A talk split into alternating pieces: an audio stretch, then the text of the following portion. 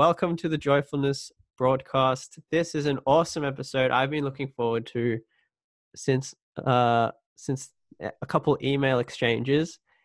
And I have with me Fran Grace, the author of The Power of Love. Fran, thank you so much for being here. And welcome. Glad to be here. Thanks for wonderful. Wonderful to meet you and see somebody in Australia. Wow. Yeah. Okay, so we have so much there's so much potential here to cover, which is awesome. And let's just start with The Power of Love, the book. Oh, my Yes. connection is unstable. We're good. Yeah, the book. So, I mean, I have a copy coming. Thank you very much for sending that. I'm looking forward to reading it. Oh, there it is. The Power of Love. Cool. Power Of love, yes. So, what's the story behind the book? How did it come about? Yes. Uh, it's dedicated to my teacher, Dr. David R. Hawkins. It's dedicated to him because uh, without having met him, I wouldn't have known really what love really was. You know what it was. I I grew up gratefully in a loving family, and you know, a decent a decent upbringing, kind parents who taught me values of taking care of others and doing your best and there was a little bit of some protestant ethic stringency of you know stoicism and self-reliance which aren't bad in themselves but they can tend to be void of real uh, real connection with others Mm. and loving of one's own self you know so that's what was missing and at 15, and this is how the book opens, I'd had one experience of what I would call that quality of love that's so pure and peaceful and infinite. And it happened in a classroom. Suddenly, out of nowhere, a pillar of light came and encompassed me into itself, and I dissolved into it. And what I thought had been me, you know, this, I was 15, you know, a teenager full of angst, angst and, you know, insecurity mm. and, and, you know, complaining to myself. I'm sitting in class complaining about the teacher, complaining about, you know, everything. Mm, yep, teenagers. Yeah. Uh, but suddenly you understand that whole sense of myself completely dissolved into this melting light light not in the sense of uh, fluorescent light or lighting in a room or not even sunlight it wasn't warm it didn't have a temperature but it had a quality and the quality was total mm, omniscience like it knew everything about everything. It always had it always would and that i myself was that same omniscience. That sounds crazy but but omniscience in the sense of um, infinite knowledge and yet infinite mercy and grace where everything i had ever been and everything i would ever be was completely accepted and, and embraced and um, so that that was the first real profound experience I'd had of that quality that Dr. Hawkins talks about is as what love is. It's unconditional. It has no beginning and end. It's not an emotion. I didn't feel an emotion in that state. I just was aware that there was an infinite silence. I all the thoughts, you know, the little rattle, rattle, rattle.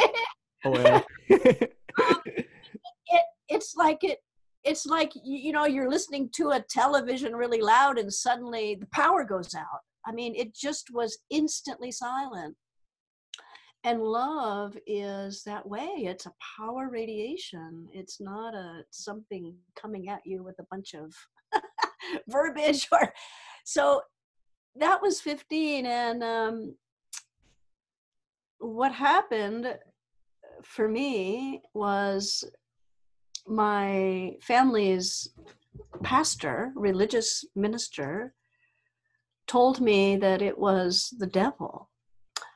And that was then a separation, you see, from this glorious infinite love that I had experienced, a separation.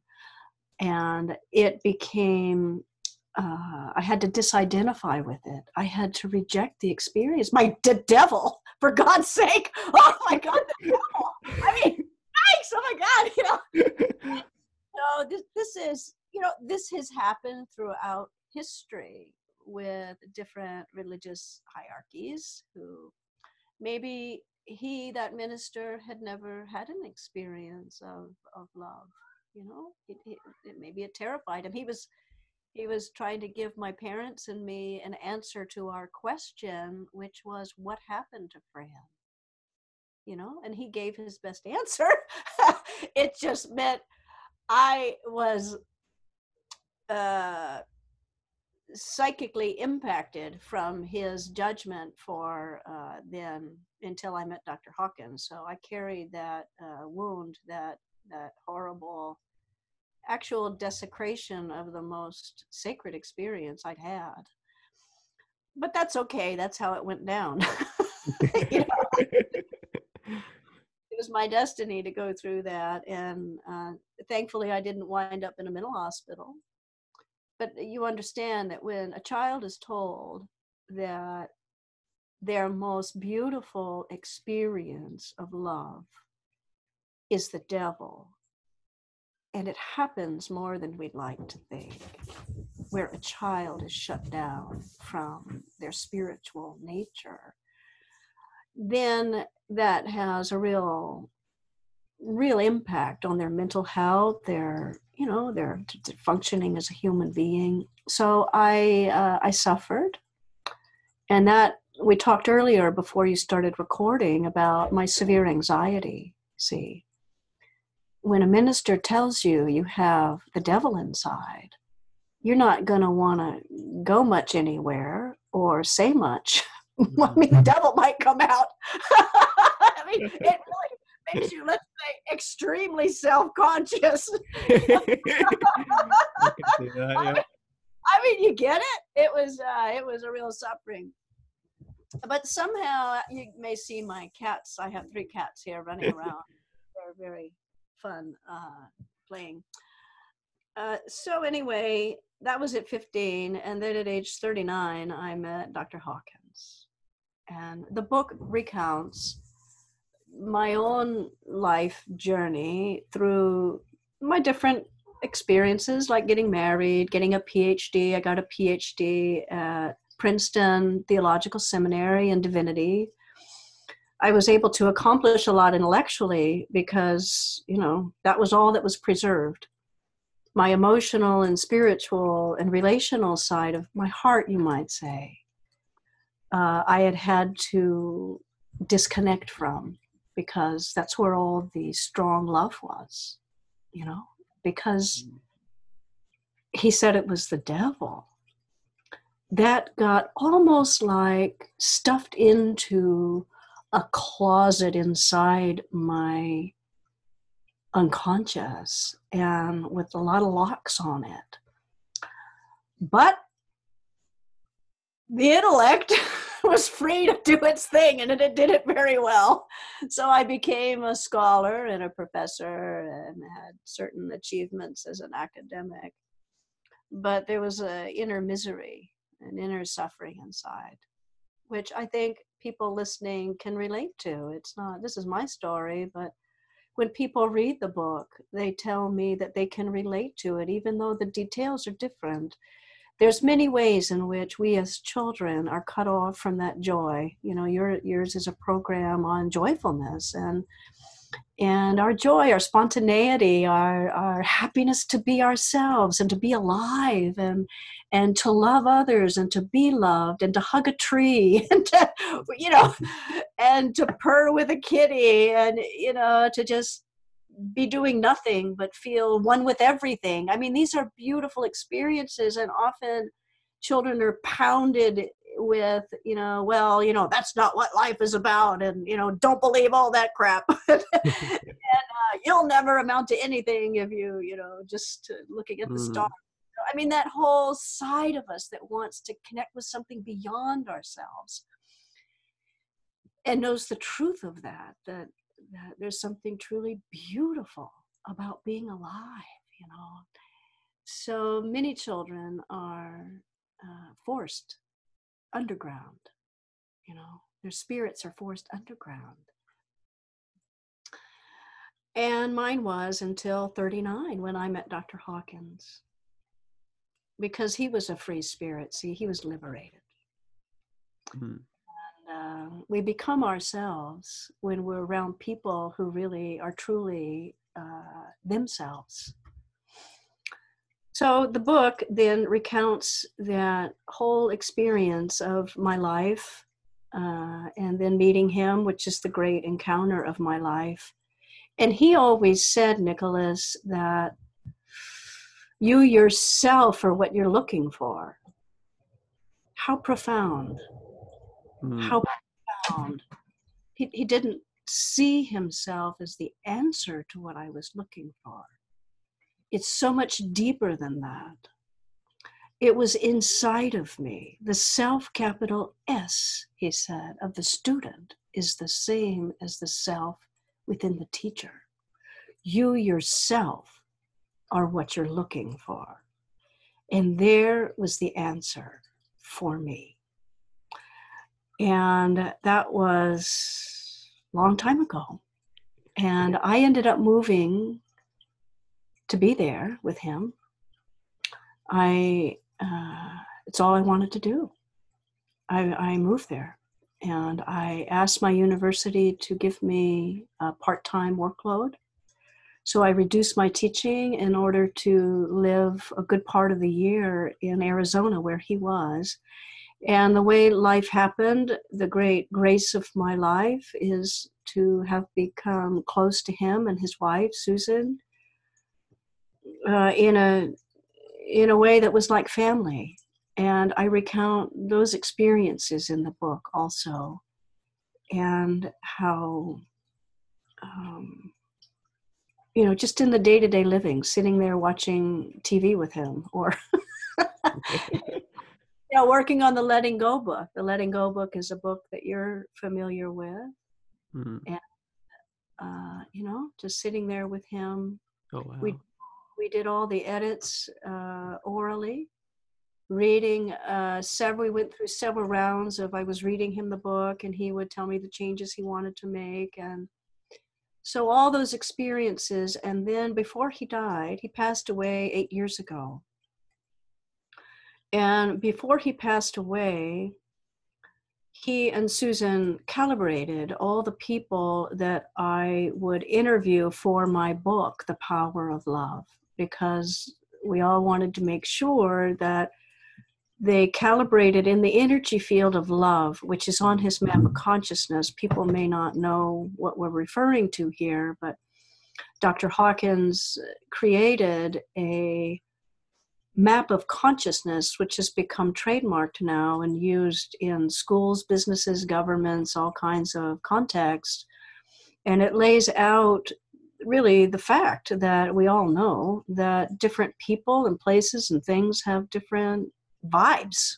they, mm-hmm. different energies. I mean, I can walk into a room and say, God, it's creepy. Get me out of here. I don't like the energy of it. And then I walk into another room talking with you, you know, it's a nice vibe you know, I'm enjoying being here in your Zoom room. We're having a nice resonance and it feels lovely. Beautiful. So he calibrated those. And then after he passed away, I went to meet these people. And so in the Power of Love book, we have Fran's journey of seeking and finding and being transformed as a human. And then you see Fran encountering these great teachers from around the world that are calibrated by Dr. Hawkins and Susan to so we can say it's verified that when you open the mm-hmm. pages of the book, there's something truly loving that you're going to be in the presence of. Wow, that was a lot to take in. That was beautiful. Beautiful to hear that because I only knew stuff from the email exchanges and I haven't had a chance to read the book yet. And I I did watch a Instagram video of yours where you were talking about just being with Hawkins, being with David Hawkins, and just seeing how you had the story of you're taking out the dog, and he's just just this really small things, just like recognizing. How would you could you retell that story because it's so Oh, beautiful? Sweet. And and to tell you the truth, I hadn't even thought of that that story, that experience until in the moment. mm, They, it was a Facebook Live that somebody put on the Instagram. I have uh, a, uh, someone who helps me with the somebody young like younger. you, like you who you Yeah. know me up to do the Facebook Live video, and then she put it on Instagram. Her name is Megan. She's lovely. beautiful. So, and I was in the middle of the Facebook video in this pandemic. See, there's a great opportunity during this pandemic to really see people in their inner nature. Really just peel back the customary ways of evaluating others according to their outer accomplishments. And, you know, who are we?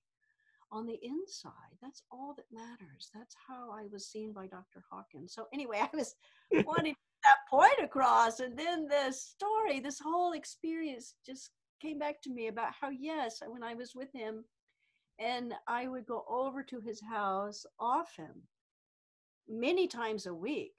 We just got close to him and Susan, like family, Mm. very beautiful. I love her too. Susan has also transformed my life, his wife. And she right now is is the steward of his Mhm. work. Um, it's a 24 hour job. Uh, so I would go over there and yeah, so he would say, Well, Kelsey needs to go out. Kelsey was on her routine. She went out at 8:30 in the morning, at noon, and at 3 and at 8 p.m. And Dr. Hawkins knows animals from the inside out. He knows the spirits of animals, and he knows that the doggy needs routine, that this is a way of loving the dog to have a very structured routine. So, so oftentimes when I was over there, I had I had the mid morning shift, so so I would take the doggy out. And he would want to know well you know what did she do? Did she did she poop? And i said yes dog she she pooped. And it was like oh well kelsey and he would pet her you know you're to be commended. And then he would say you know sort of pet me you know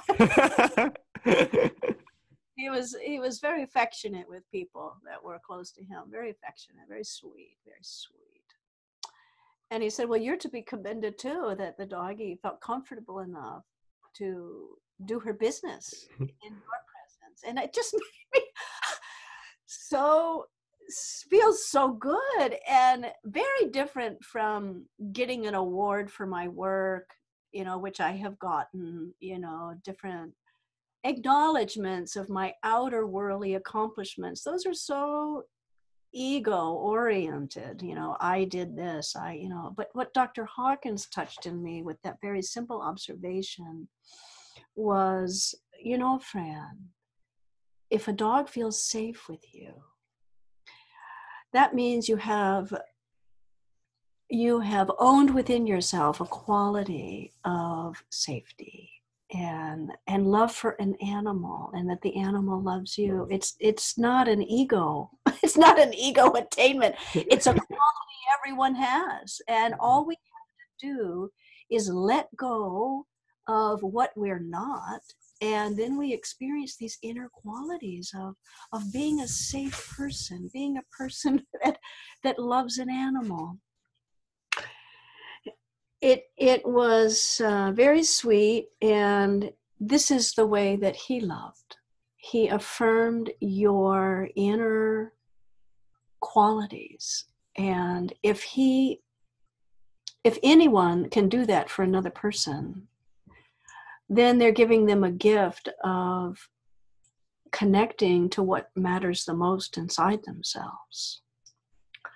And I, you know, I didn't ever see myself that way. I didn't, I wasn't aware that it was a big achievement for a dog to poop. I mean, really, I, I, uh, I, but as soon as he put some light on that, it opened up that space, that part of myself that then I could sort of just rest in and be Mm. that, you know, and then to think if Kelsey feels comfortable around me, you know, how how am I with her in that moment? I'm, you know, I'm just enjoying the moment. I'm not pushing her, you know, so then I can then maybe be that way with one of my college students Mm.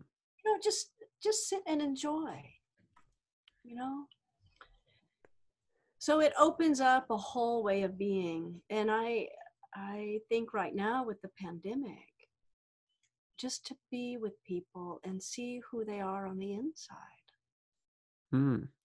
you know That's beautiful. Yeah, that goes to what you were saying. I could see that in a different light now. Just uh, you're saying whatever you put attention on a- Yeah. amplifies or grows. yes exactly it's i mean obvious this is obvious Uh, you know whatever we really put a focus on that's what we'll end up doing. I mean if i i mean the fact that you and i are talking right now is because we put some attention on making it happen. You know you Mhm. you sent a lovely invitation and i felt like oh this would be lovely. So i said yes and here we are. It was on our appointment book because it mattered to us. Mm. and uh, if we put attention on something so we it's important what we put attention on in other people because that's what will grow in them Mm. yeah, so it's simple. I mean, it sounds really simple to me to just acknowledge the love and beauty that we see in others. yeah Mhm. Beautiful. How how was it living with uh, Susan and Hawkins in terms of did you see relationships in any way? If if that's appropriate to ask? well i didn't i didn't live with them i lived around the corner from them okay yeah, Yeah. sorry if i miscommunicated that are you asking about their relationship Well, yeah, and well, let me just yeah, and just like in terms of seeing their relationship and comparing it to how you know, pop culture relationships.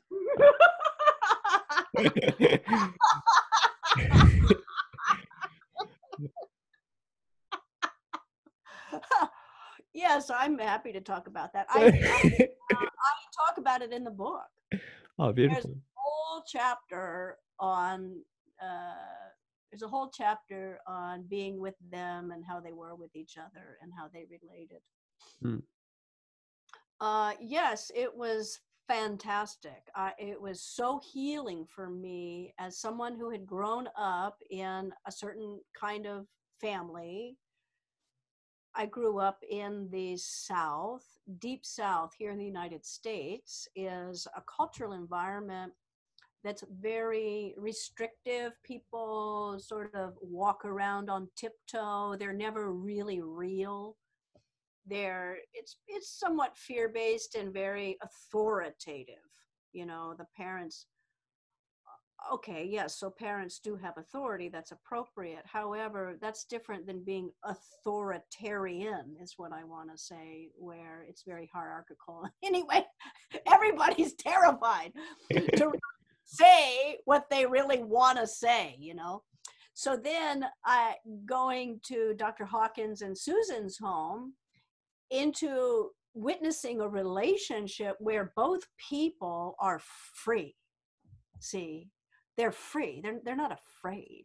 And they know that love will withstand whatever a person would need to say or bring up. Love doesn't judge, love doesn't repress, love doesn't criticize.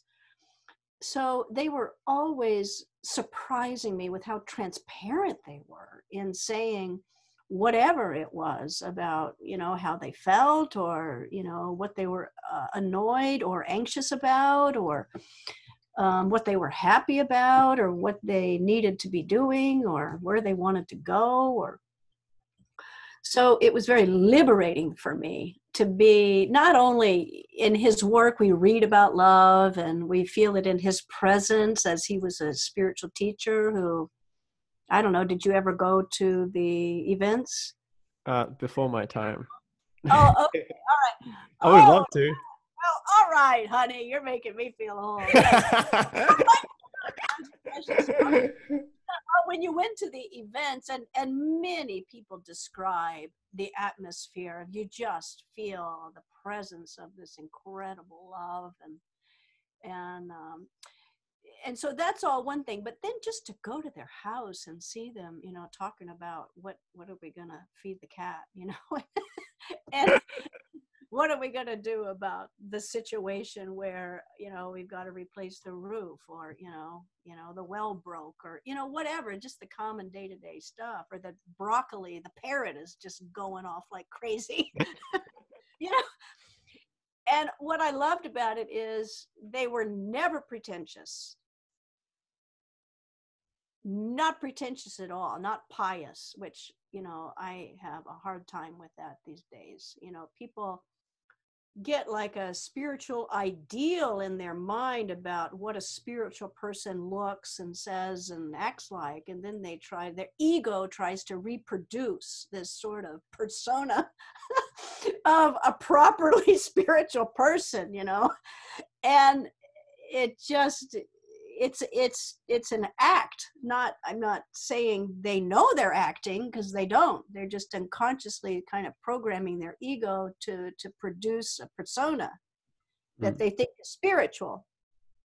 But dr hawkins and susan were just real authentic down to earth you know. They're like yeah i'm annoyed. And dr hawkins would say you know the human life comes with annoyances. You know what are you going to do when a brick hits your foot? Say oh praise god hallelujah. No! no, you have a few you know choice words because uh. that's you know the reality in the moment. And then of course as you know from the letting go book then you you know internally you know you're letting go. You i mean you're letting go of the of the sensation of the labeling of it but you're not going to pretend that it was the most ecstatic experience you've ever had.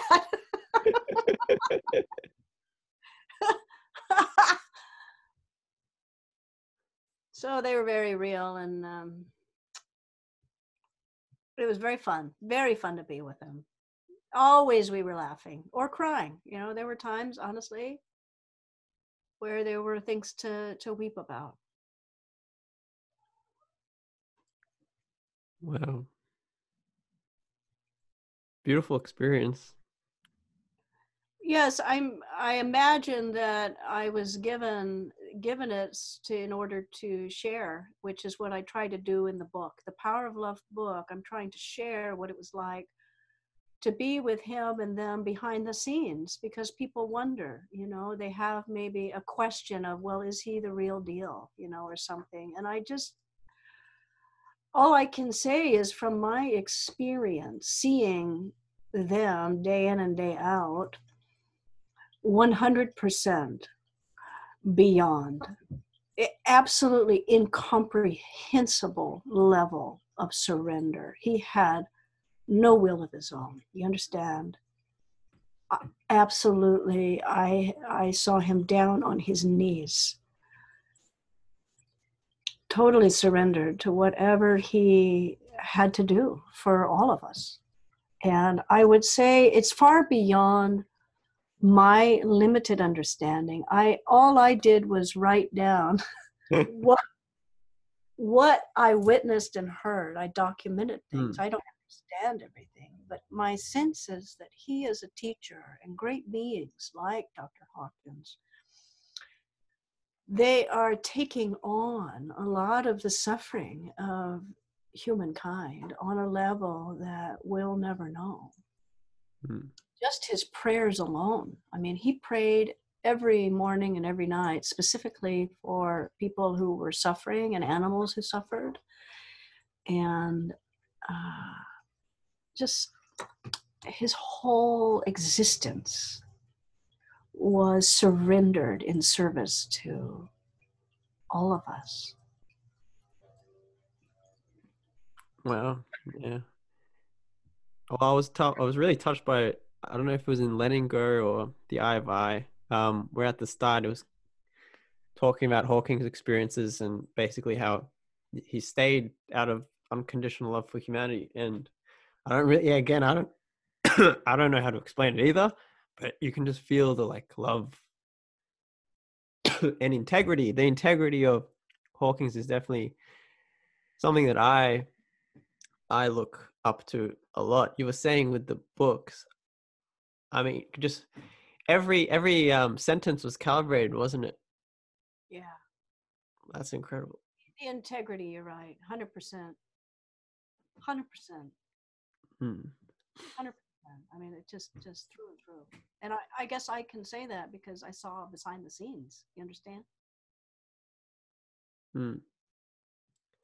And then how did that did that really influence you writing the book as you were writing it? Of course. I mean, I couldn't have written a book without, you know, without just not what it wouldn't have happened. And uh, and to tell you the truth, I have uh, I have a lot of spiritual ego. I mean, I have a lot in my own psyche that I've worked with my whole life, long before I met Dr. Hawkins. Of um, you know what he would call the spiritualized ego the ego that wants something for itself but then spiritualizes it all so it's very tricky and anyway all to say that in writing the book it was required of me to expose my own mistakes and to, to not come off as a saint in the book i had to tell the truth about my own life a lot of mistakes i made i hope to God I've learned from them. You know, that's what wisdom is not being free of mistakes, but making them and then learning from them. And, uh, you know, so, so that's an important part of the book. And uh, that was because of him, I think, because his teaching is that we have compassion for ourselves. How beautiful that, that we can't help how we are actually you know i mean we just are who we are and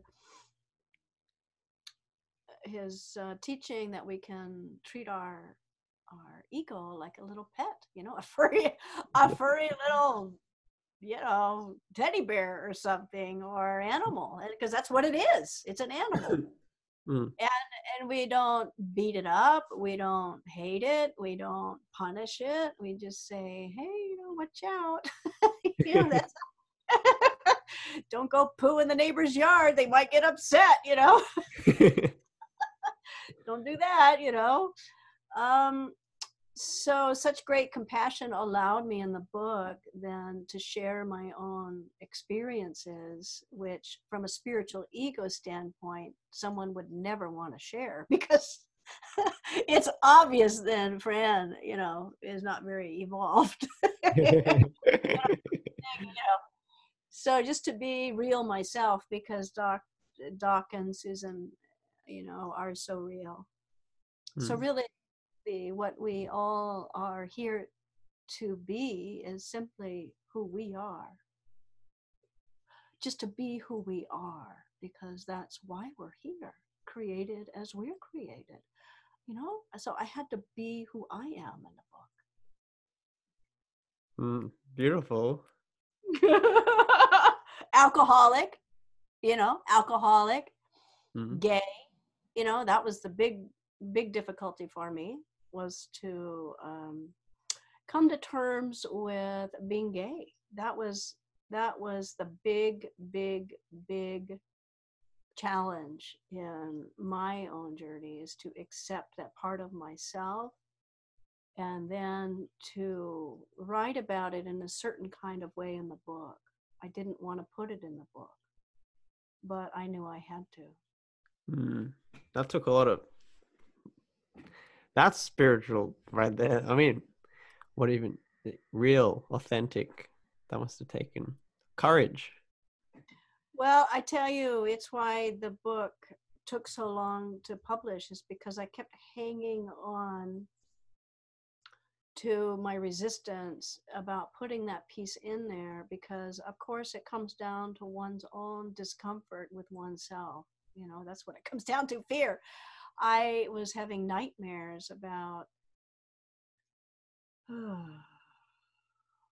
horrible nightmares about having that in the book just horror it was my own psychic warfare you know my own psyche inside of myself having uh, such not just judgment but severe like Saddam Hussein kind of horrible sadism against myself in my own unconscious. Like if I put that part in the book, that's what would happen to me self destruction. You know, it just was really a lot to work through. And yet, you know why I had to put it in there? I had to put it in there for myself because I had to heal. Dr. Hawkins is a teacher as a psychiatrist who lays out total healing uh, and wholeness of each of us. And until we can, I think, experience that deep inner healing on every level mental, emotional, psychological then what are we actually even surrendering to God? You know? We have to become something and then we can surrender it. so I had to um, do that for myself, heal, heal enough to share just who I am and because my heart is uh, my heart hurts for people of all ages around the world especially young people who are literally killed because they're gay literally killed hunted down and killed sometimes and in some countries by their own parents so you tell me uh, my heart hurts and uh, I have students whose parents reject them and tell them, I'd rather you be dead than gay. So that kind of message is cruel. And I felt like because this is just who I am and it must not be a mistake. I mean, for a while I thought it was a mistake. Like, how did I, as a woman who's also gay, wind up being so close with Dr. Hawkins? I mean, that has got to be a mistake. It should be a young man who looks like you, you know, because that's traditionally the kind of, you know, disciple that ends up close to a master, you might say. But no, it was me in, in the role that I had. So it would have been wrong of me hmm. to hide an aspect of myself that other people, probably millions of people around the world, suffer agony with. How could I do that to them? You know, to hide that. So, at any rate, that was the hardest part for me in the book.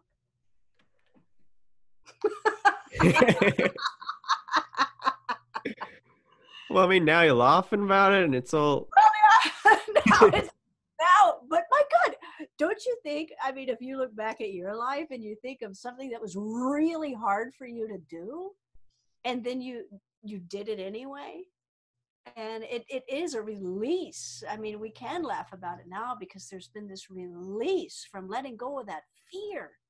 Mm. So great.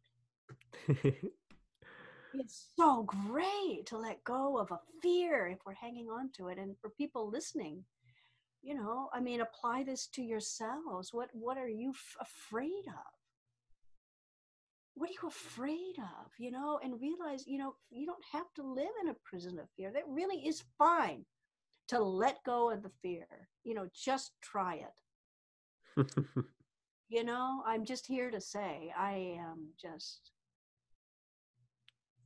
happy, happy to be free of that one and any any fear that I've had, which is a lot, a lot of fear. So at the end of it, it just boiled down to letting go of it. Out of love, see, out of love. Out of love. You let go of a fear because you do it out of love. And I loved I loved Dr. Hawkins and a book dedicated to him could not have hidden shame in it. It just was not right. And I Mm. love him so much. I would give my life for him. I give my life for him because he gave me life. He gave me life. Life in the sense of a life as myself, a life, a life connected with love, what, what matters. So, so that powerful love and then love for people that suffer so much from being gay. I, I, I just, out of love for them, you know, so I let go of that fear. Mm. Beautiful. Mm. So there, there's a question, something maybe which would be awesome to have to your perspective on, is that uh, on the one hand, the helpless, like not helpless, we can't help but to be ourselves, but on the other hand, you have the like Viktor Frankl kind of we can decide our own attitudes at any given moment. All right, that's true. Mm.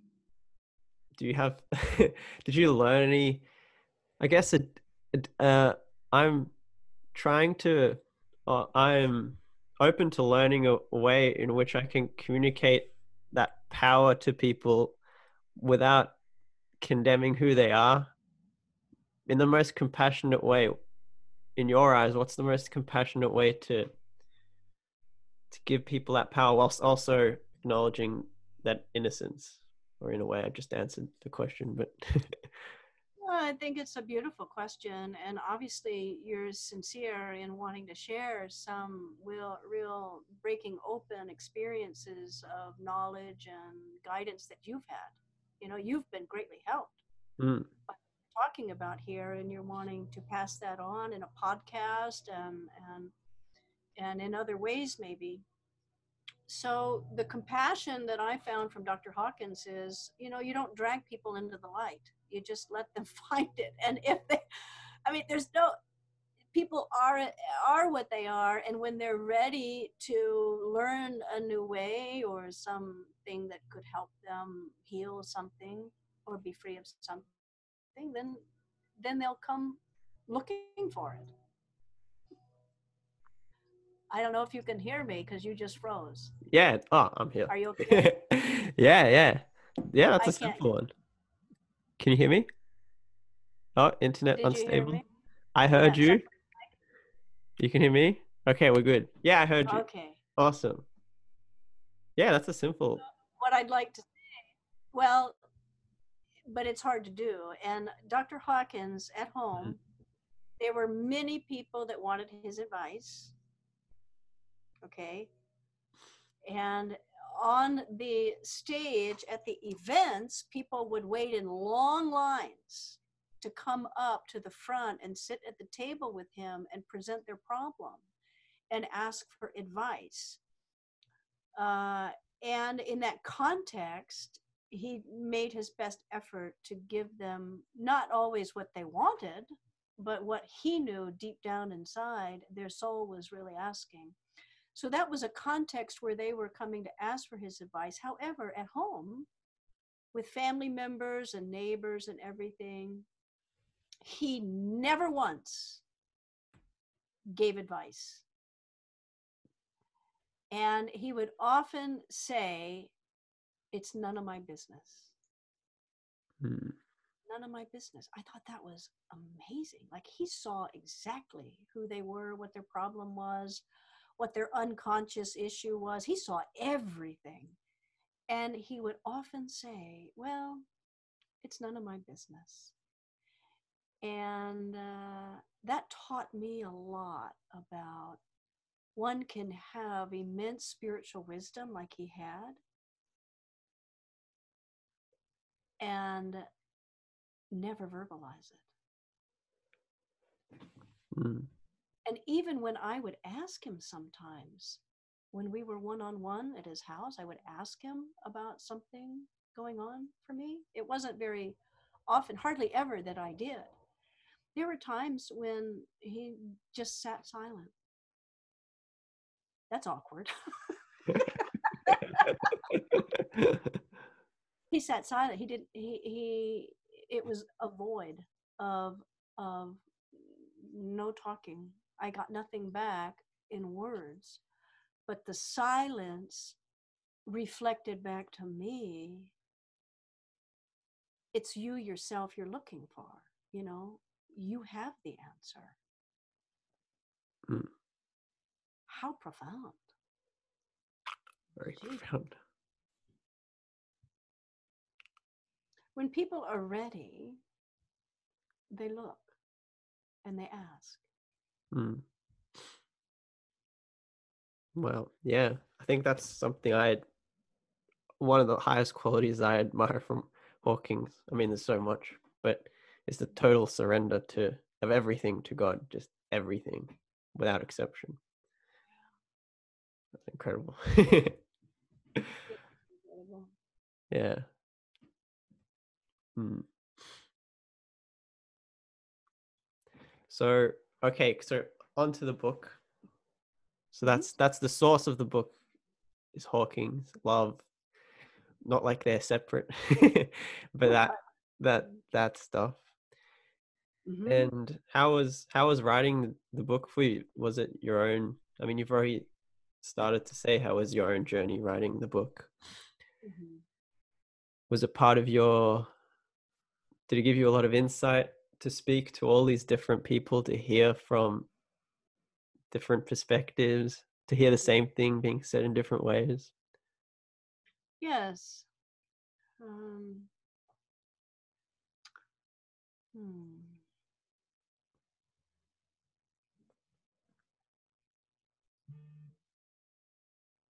It's interesting that when people read the book, and I'm I teach an online course through our university. Anybody can enroll for it. We have people from around the world, different ages, professions. It doesn't have any entrance, formal entrance admissions requirement. Uh, and I sit in on on groups around the country online, you know, Zoom, and they're going through a study of the book. And what's so interesting is how people take such different things from it. So, for example, some people will say their favorite chapter is the chapter with the indigenous grandmothers. This is the International Council of the 13 Indigenous Grandmothers. I went to their gathering in South Dakota, which is the land of the Lakota. And I interviewed a Hopi Tewa grandmother named Mona Polacca down in Arizona. She's part of the council and and their wisdom, their spiritual perspective emphasizes how all are related. The the two-leggeds, the one-leggeds, the trees, the four-leggeds, the animals, four, the four elements, the earth, the air, the water, the fire.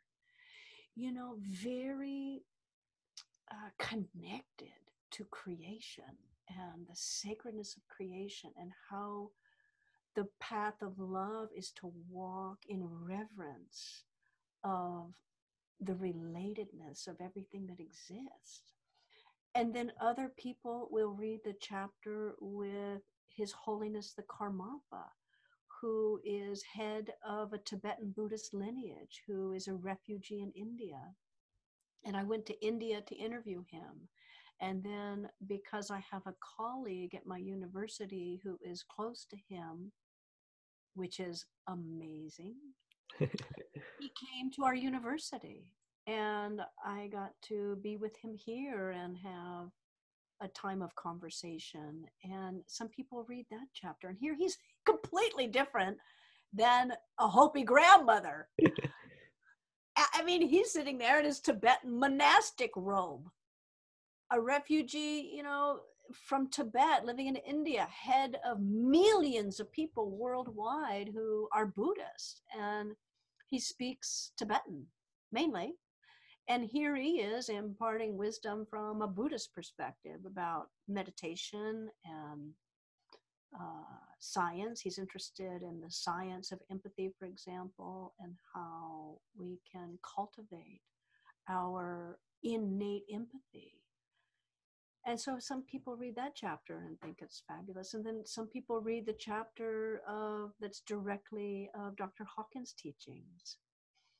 And they resonate most with that. So it's so the book is beautiful in that way because it's all it's all about love.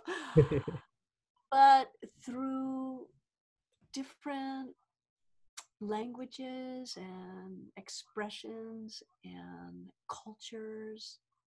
And there's a chapter with the physicist, Dr. William Tiller. I mean, he's a scientist, you know, he's not a monk. or a grandmother or a priest or anything or a sage like Dr. Hawkins. He's a physicist who retired from Stanford and has pioneered a, the Tiller physics, which is a whole new paradigm of how human intention actually alters matter so the intention, if it's finely tuned and focused, this is why we say what we give attention to, it grows.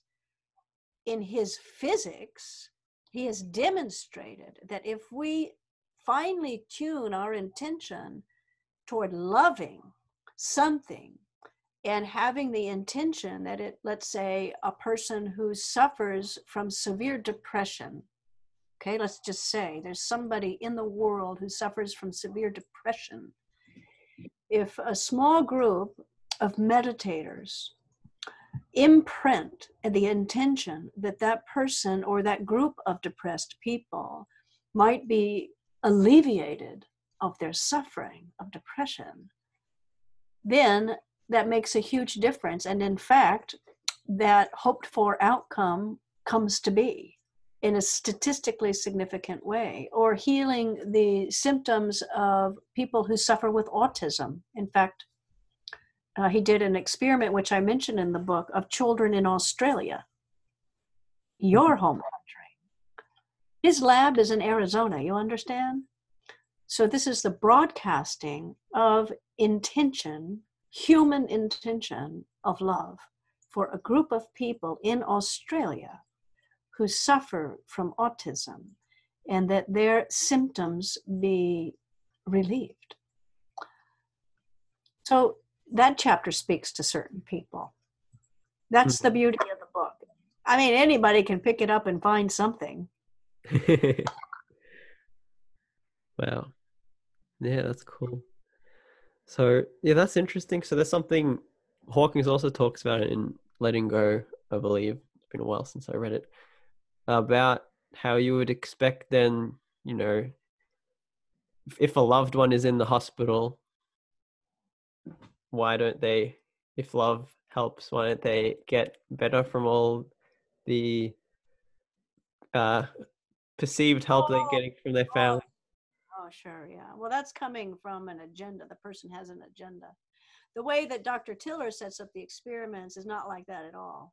Right and it's explained it's explained in the book is that he always he starts off the in the um the uh well, you might call it a prayer or the the session the intention session by connecting with the presence of god and god as the omniscient presence. And and always ends it the statement with thy will be done it's in your hands and mm. then that, that lets it go yeah you know? and it, he's so extraordinary dr tiller because he doesn't have an attachment to the outcome this is he's he's comes from a, a very uh, loving level, which is unusual for somebody working in in that area. Mm. You know, thy will be thy will be done. I mean, we could just have that as a mantra, couldn't we? Mm. thy will be done. That would ease things. Go to the grocery store and try to get some toilet paper, and it's all gone. Well, thy will be done. You know, everything that we want, you know, or th- we think is good for somebody else. Dr. Hawkins told me one time, don't tell everyone all that I've taught you here because it might ruin their life. If somebody if somebody yeah maybe they have a tumor inside of them and they you know somebody wants them to get the surgery real quick. Well if it happens not at the right time then it may be more harm than good you understand? So uh, people have to come across something at the right time for themselves. Otherwise it could be it could be worse for them Mm. Just coming back to just surrendering everything to God at the end of the day. uh-huh Mm. Yeah. Yep. There's a great uh, show on Netflix of all things. Oh, really? I mean, uh, there's a lot of great, a lot of great shows. It's called Yunus Emre, E M R E, and it's about a uh, well-known Sufi mystic back many centuries ago. Anyway, but he starts out as a very egotistical lawyer who thinks he knows it all and he can make judgments about everybody in the village. And of course, you know, he's supposed to because he's the judge. Well, he ends up encountering this Sufi sheikh who's a who's a true mystic in in the in the series. And he's inexplicably drawn. He, against his better judgment the judge just cannot stay away from this mystic. So he ends up in a process going to the dervish hall and saying i want to learn from you. I want to learn from you. How do i start? You know? But that mystic sees that the judge thinks he knows everything. So the very first practice he gives him is a zikr. A zikr is when a sufi says a name of god or a, a phrase over and over again he gives them the zikr, I don't know. And he says, no matter what somebody asks you, doesn't matter what it is, if it's important or not important, you have to say, I don't know. And so that's his first practice. And my gosh, it really, it really dissolves that whole life habit of his egotism of thinking he knows everything. You know, some, some you know, well, what's the weather? Well, I don't know. what are we going to be eating tonight at the Dervish Hall? You know, and you think, and you think you know, and you're going to say, you know, because you think you know, but he has to say, I don't know. And somebody says, well, what does the Quran say about this issue? You know and of course he thinks he knows it right in here in his head but he has to say i don't know. He has to say i don't he has to be an idiot. Mm. on everything. So i like that you know? I like just saying well i don't know. Mm. try that for a year. You know? I don't know. Yeah, that's a cool one. i don't know Good fun. It's actually but it's what, dr hawkins told us to do he said you know it, the ego says i know in it in it in itself and i mean my gosh i know that one i mean i have a phd in in divinity for god's sake I mean, don't I think I know everything? And and yet he says that that's the trick, you know, I know. And so you change it to I don't know. You know, that's the starting point. I don't know. Mm. So to really, to really like work with that, to really work with that, I, I don't know. I, I don't know. What's the answer to to my issue, Fran? I I don't know. I, I don't I don't I don't know. You know? When's the when's the virus going to end? I, I don't know. Why do we have it? I don't know. You know, I don't know anything. Yeah, to, to, to really because we don't. You know, I may think I have some sense of it, this or that, but Oh, what do I know? That's cool. I get like the image of like a kind of like the Buddha laughing, just saying, I don't know. right, right, right. Why are you asking me? uh, oh, it's all very good. hmm. Well, that's that's really thank you for sharing about Tilla. Um, I- mean, originally, I think my my I think I have always been interested in truth, and my it began with physics um, in high school, and then quant, just really being interested in quantum physics, and then ended up Awesome. dropping off that one. But yeah, I mean, it seems to point.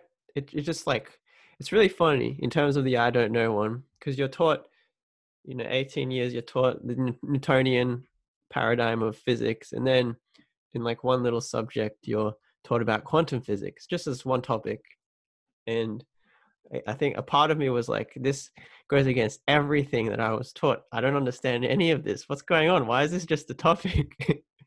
um, yeah, it'll be amazing to actually learn from a physicist about this, that authority from a physicist would be awesome. Mm, Well, the chapter in the Power of Love book is a beginning, and then one of his devoted students, who is an MD and who put herself at his feet to study from him, she just now published a book about his physics. It's a fantastic book, Oh, wow. really, really fun to read, and um, uh, Science and Spirit, it's called. Science and spirit. yeah. Yeah, she she takes you through and i am not a scientist and yet i could understand it. Mm, i'd say most of it not all of it uh, but i just need to reread it. It's it's very good. Yeah. And uh, you see understand nick all these people that i met that doc and susan verified to calibrate in a certain incredible level they were all just marvelous fun to be with you know?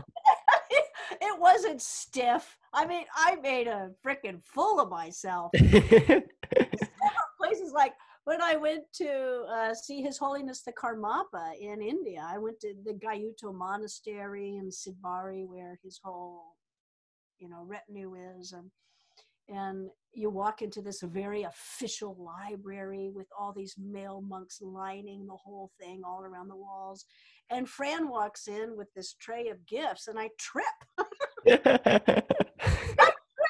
And i don't know what the, exactly to do with the kata you know which is the scarf it's a Mm. ceremony you know of reverence with the high lama. And even though i had been told what to do in the moment i was i just it just left me and Mm. here I was tripping in front of one of the highest lamas in the world. And he was, he was smiling and he said, Oh, here, here we do. You do it like this. I mean, he was just like a normal person, so gracious and kind, not stiff and, and you know, Mm. you know what I'm saying? So so beautiful, open hearted, fun. They, you know, we laughed together and I ask him, Well, what's your take on romantic love? You know, because that's eh, what everybody wants to know. So I ask all the people, Well, what's Mm. your take on romantic love? Because everybody wants to know. he just started to laugh. He said, Well, maybe next lifetime. I mean, he's not, he's like, you know, it's not my shtick, you know. Maybe next lifetime, and you know, just kind of laughing about that, and so it was great fun. mm. Great fun. Well, that br- That brings up. Um, I remember something Hawkins was saying. Nothing is serious. Or it's only serious if you make it. That definitely seems like the case with you, your fun interviews. It was fabulous, and he taught us that humor is divine. Humor is humor is the way to get through anything. Mm. know. Even laughing at the spiritual side of ourselves. That's that was my issue. I had so many hangups about trying to be a spiritual person. Maybe because I really wasn't that great at other things. I I grew up with two brothers that were outstanding. One was a real, you know, amazing intellect IQ, and the other one has a high IQ too. Plus all these other things. They're just both very uh, accomplished persons, and I probably felt inferior. They were athletic and you know popular at school, and here I was. I mean, I just oh okay, well I could be a religious person. That'll be my, my claim to fame. I'll be I'll be more moral than anybody, you know. So I had, and so when Dr. Hawkins would just make, he would make fun of me of my piety. I mean, he really hammered me down by making fun of me until the point where I had to laugh at myself. See. Mm. he tells a very funny joke he tells a very funny joke where these people that are vegetarian and they think that ve- you got to be vegetarian to be spiritual, you know, and so they get a Venus flytrap, which is a plant, you know, a plant, a Venus flytrap, a plant that eats flies, Yep. and they're like, oh, our new little Venus flytrap. You'll be, uh, you'll just love little tomatoes, won't you? Here, how about some of avocado? They're trying to make their plant into vegetarian. You know what I'm saying? Because Yeah. they think it be. It's just so funny. Here, little sweetheart, I just want- don't want flies anymore. How, how about some carrot? I mean, and that's sort of how I was, you know, just putting a spiritual frame on everything around me because I had some idea in my head that that's how you're supposed to be instead of just letting the Venus flytrap eat flies. Mm. That's why it's here. Just to eat flies. just to, like seriously let people or animals or whatever they are, you know, let them be what they are. Mm. And when they're ready, and here we're talking about humans, because humans have the meta consciousness to evolve in a certain kind of way. When they're ready, when something is ready to open up that's different, then it happens of its own. Beautiful. mm. Yeah. Yeah, sounds like the simple, just love everything as it is. Well, we have to because if we don't, then we're gonna be we're gonna be we're gonna be held up. Mm. Everything begins with an acceptance. You know, you have to accept things as they are.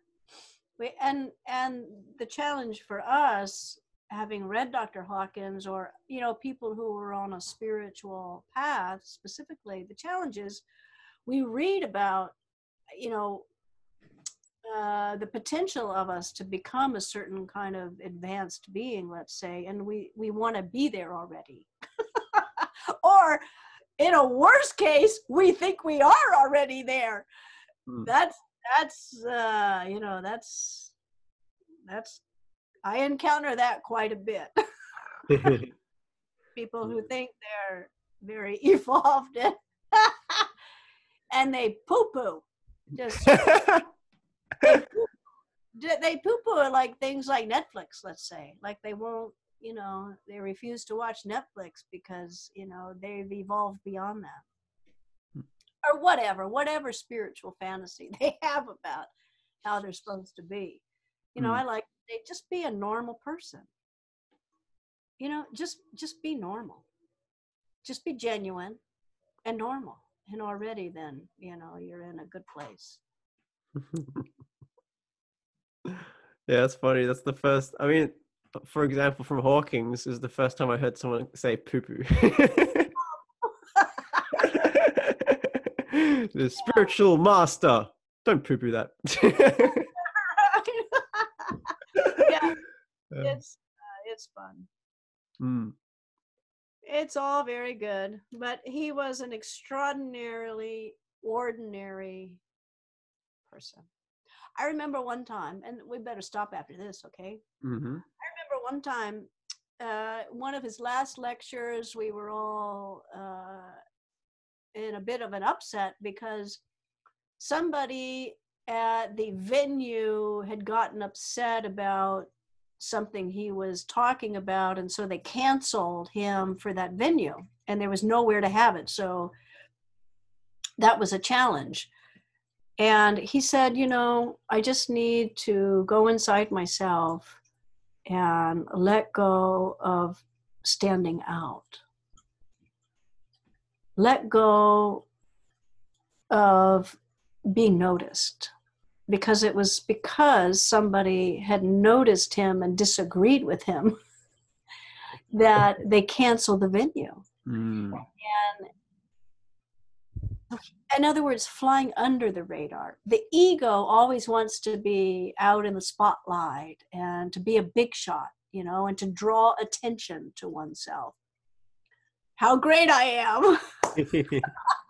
but he cultivated this art of of being you know just ordinary and simple and and knew the value of of of not standing out. And he would always joke like well you know when a gunman comes onto the street he's not going to shoot you if you're just looking ordinary you're standing out with a big side or you know big purple hair or something it's like hey. i mean just you know it's not like he was saying you know fit in with everybody. He wasn't saying you know be a blob. He was just saying you know just just be ordinary. You know just be yourself. Just be genuine. Just be kind. And um, surrender your whole existence that's all. That's all. That's all. Wow. Beautiful. Well, thank you so Oh, much. All right, Nicholas. Thank you so much. I'll just close the recording. So, thank you, everyone. I hope you enjoyed this. If you loved this, where you you know where where everyone can get your book, the theinnerpathway.com. Uh, and you can look into the course there as well. Beautiful course. I'll definitely keep an eye on it. And you are frozen, or I'm frozen. Okay, we're good. Anyway, thank you everyone for listening to Joyfulness Broadcast. If you like this and want to stay updated with the latest episodes, you can probably best place check out the Facebook group Joyfulness Broadcast and review this if you like this podcast on whichever platform you listen on. And I'll see you guys next time.